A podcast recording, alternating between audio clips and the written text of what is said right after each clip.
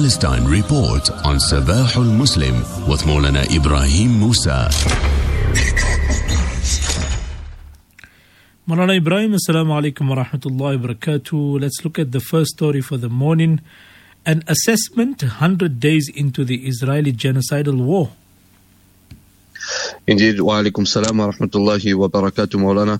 Uh, so I want to start off here talking about uh, the starvation crisis in Gaza 100 uh, days on.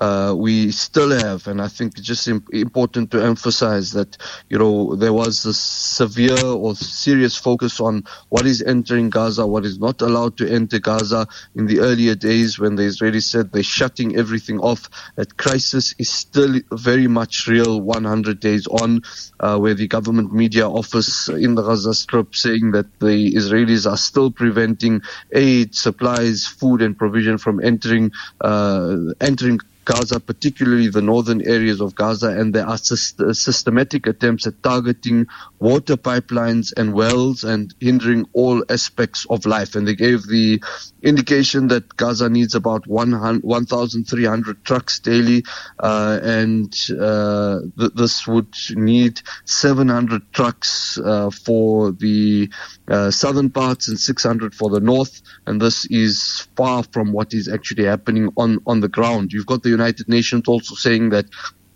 aid convoys to hospitals are being slowed down by lengthy inspections or not being allowed to go there altogether. And uh, th- this is obviously a specific focus as uh, the Israelis try to deny genocide at the International Court of Justice. Uh, they are still uh, uh, stopping uh, supplies going to hospitals, which is a deliberate policy of death and a deliberate targeting of hospitals by another by, by other means. Uh, and so dire is this particular crisis that uh, they have said that there are trucks that are waiting at Rafah to be able to enter Gaza, but uh, they, they simply do not have any fuel at this moment for those trucks to move, and there's not even fuel for the forklifts to be able to load those particular trucks. So I think it's very important to highlight that from the very beginning as we look at, at, at the assessment. Uh, the age old pro- problems of internet and telephone systems down. Once again, we've got communication blackouts in Gaza over the past, uh, past few days. And uh, the f- focus on the likelihood of a pandemic. So there's starvation by bombing, there's starvation by, I mean, sorry, there's killing by star- by bombing, there's killing by starvation, and there's a possibility of large numbers of people uh, being uh, killed as a result of a pandemic in the Gaza Strip because uh, of the very unsavory sanitary conditions in the Gaza in the in the Gaza Strip. But having said all of that, um, this is uh, David Hearst of Middle East Eye writing here. He says that Israel has successfully created a humanitarian disaster in Gaza, but it has also so far failed to create the exodus of Palestinians. This is 100 days on, so heartily desired by Zionist fundamentalists. Certainly, some foreign nationals have left Gaza as well as the gravely ill, but in the main, there have been no attempts by the desperate Palestinians to storm the border with Rafah Egypt, nor is there any evidence so far of a popular revolt against Hamas. Uh, and that obviously shows the failure of the Israeli war effort. Uh, and uh, the Israelis continually talk talk about new phases in the war and now moving towards a new uh, lower intensity war that is belied by what is uh, coming out from the ground where the casualties sustained by the Israeli army as well as Palestinian civilians continue to rise uh, at uh, at a steady pace, and thus uh, it, it it shows that 100 days on into the war, the war is being ferociously fought on all all levels just as it was on day one. Hamas is not waving a white flag. It still has retained its ability to fight and inflict losses on Israeli soldiers. And there's wider repercussions for this because once uh, the war is over, however that would happen, uh, the possibility of armed rebellion in the West Bank will grow stronger. Indeed, not only in the West Bank, but all areas of Palestine as well as beyond the borders of Palestine, uh, and that that obviously has led many people to say we are now in a phase where this, you know, the Palestinian struggle have gone through many phases openly. This is the phase of armed struggle in this particular battle. And lastly, on the Israeli uh, internal front, 100 days old on failure, utter failure to be able to uh, take Israeli hostages out of Gaza. Indeed, more and more of them are dying on a regular basis, and that picture would become clearer as the days pass. Uh, there's uh, Netanyahu knowing that he's finished the moment the war stops. And uh, the uh, Israeli public obviously is now uh, getting much more agitated, huge rallies against Netanyahu and for the freeing of uh, hostages over the weekend. And we are seeing very pronounced pictures of cracks within the Israeli government as well as cracks between the Israeli and Amer- Israelis and the Americans. Hmm. Let's talk about the ICJ case. What now? So, Murad, there's been a lot, a lot of analysis over the, uh, on this. So I'm not going to repeat uh, much that has uh, been spoken about since since Thursday. Uh, but obviously, one of the precedents that the South African legal team would have been drawing on is how interim measures or provisional measures were called on, or the court was called on to consider these provisional measures as were done in the case of of uh, the Rohingya, and they obviously said that what is happening in Gaza is of much greater severity. So now there is no legal or moral reason there shouldn't be any legal or moral uh, reason for the ICJ not to order the provisional measures uh, sought by, by, by South Africa. Uh, so it, it's obviously now, now down to uh, what, what is uh, what, you know how, how, true the judges are going to be, and uh, and, and and obviously the political pressure that's that's bear, to bear on this particular court. So I just want to talk about maybe the the timeline here.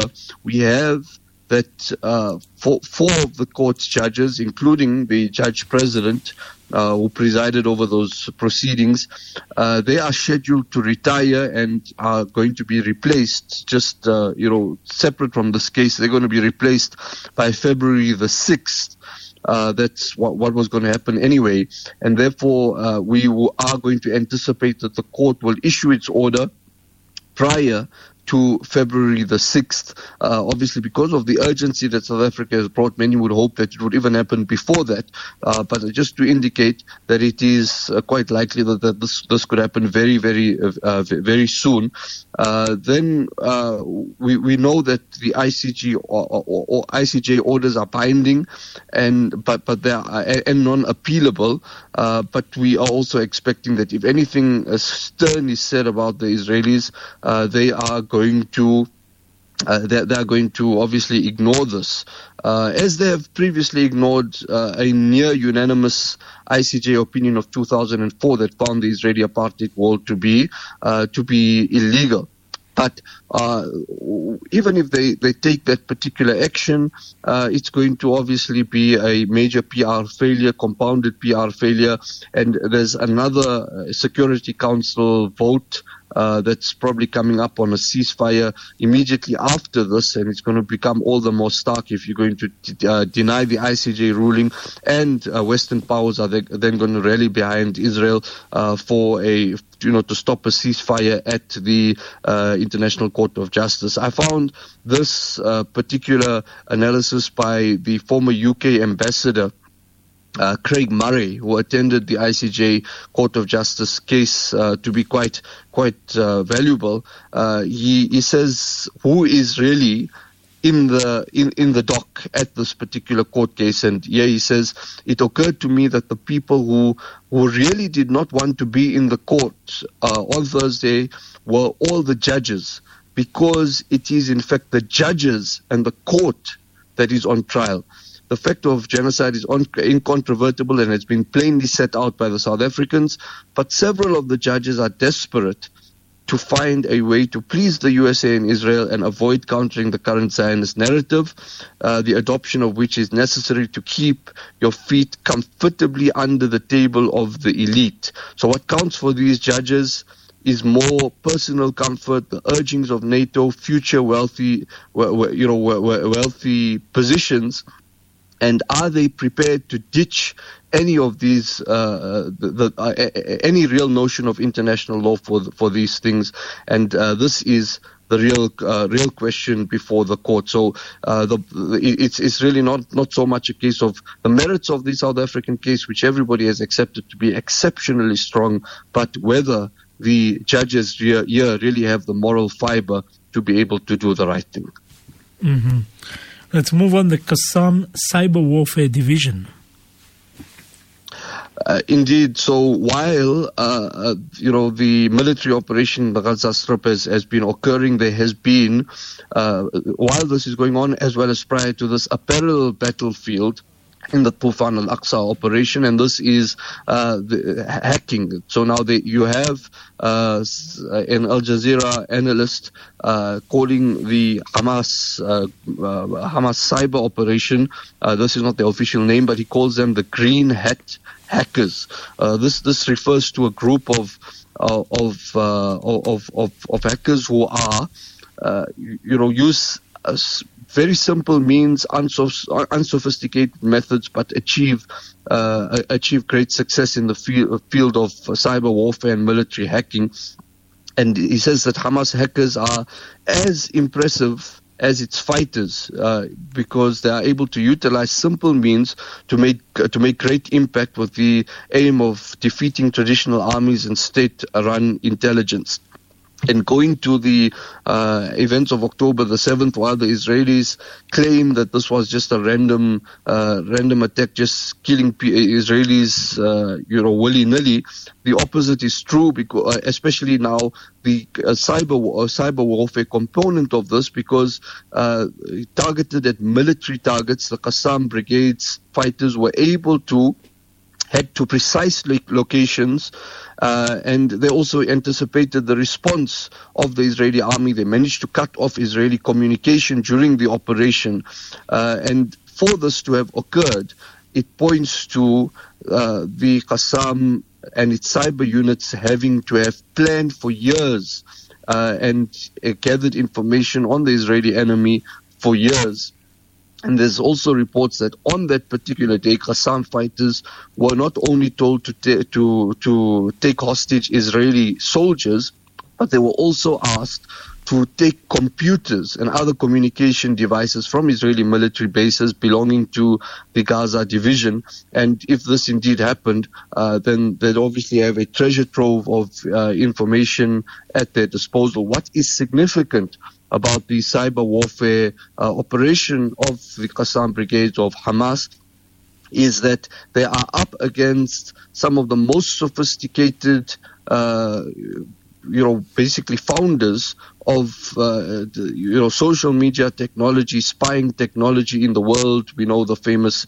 NSA group and Pegasus and, and the like uh, and yet they are able, able to, you know, get into the, the Israeli uh, information probes, get the personal details of soldiers, and this is helping them tremendously in able to undermine Israeli claims as well as fight the battle on multiple fronts.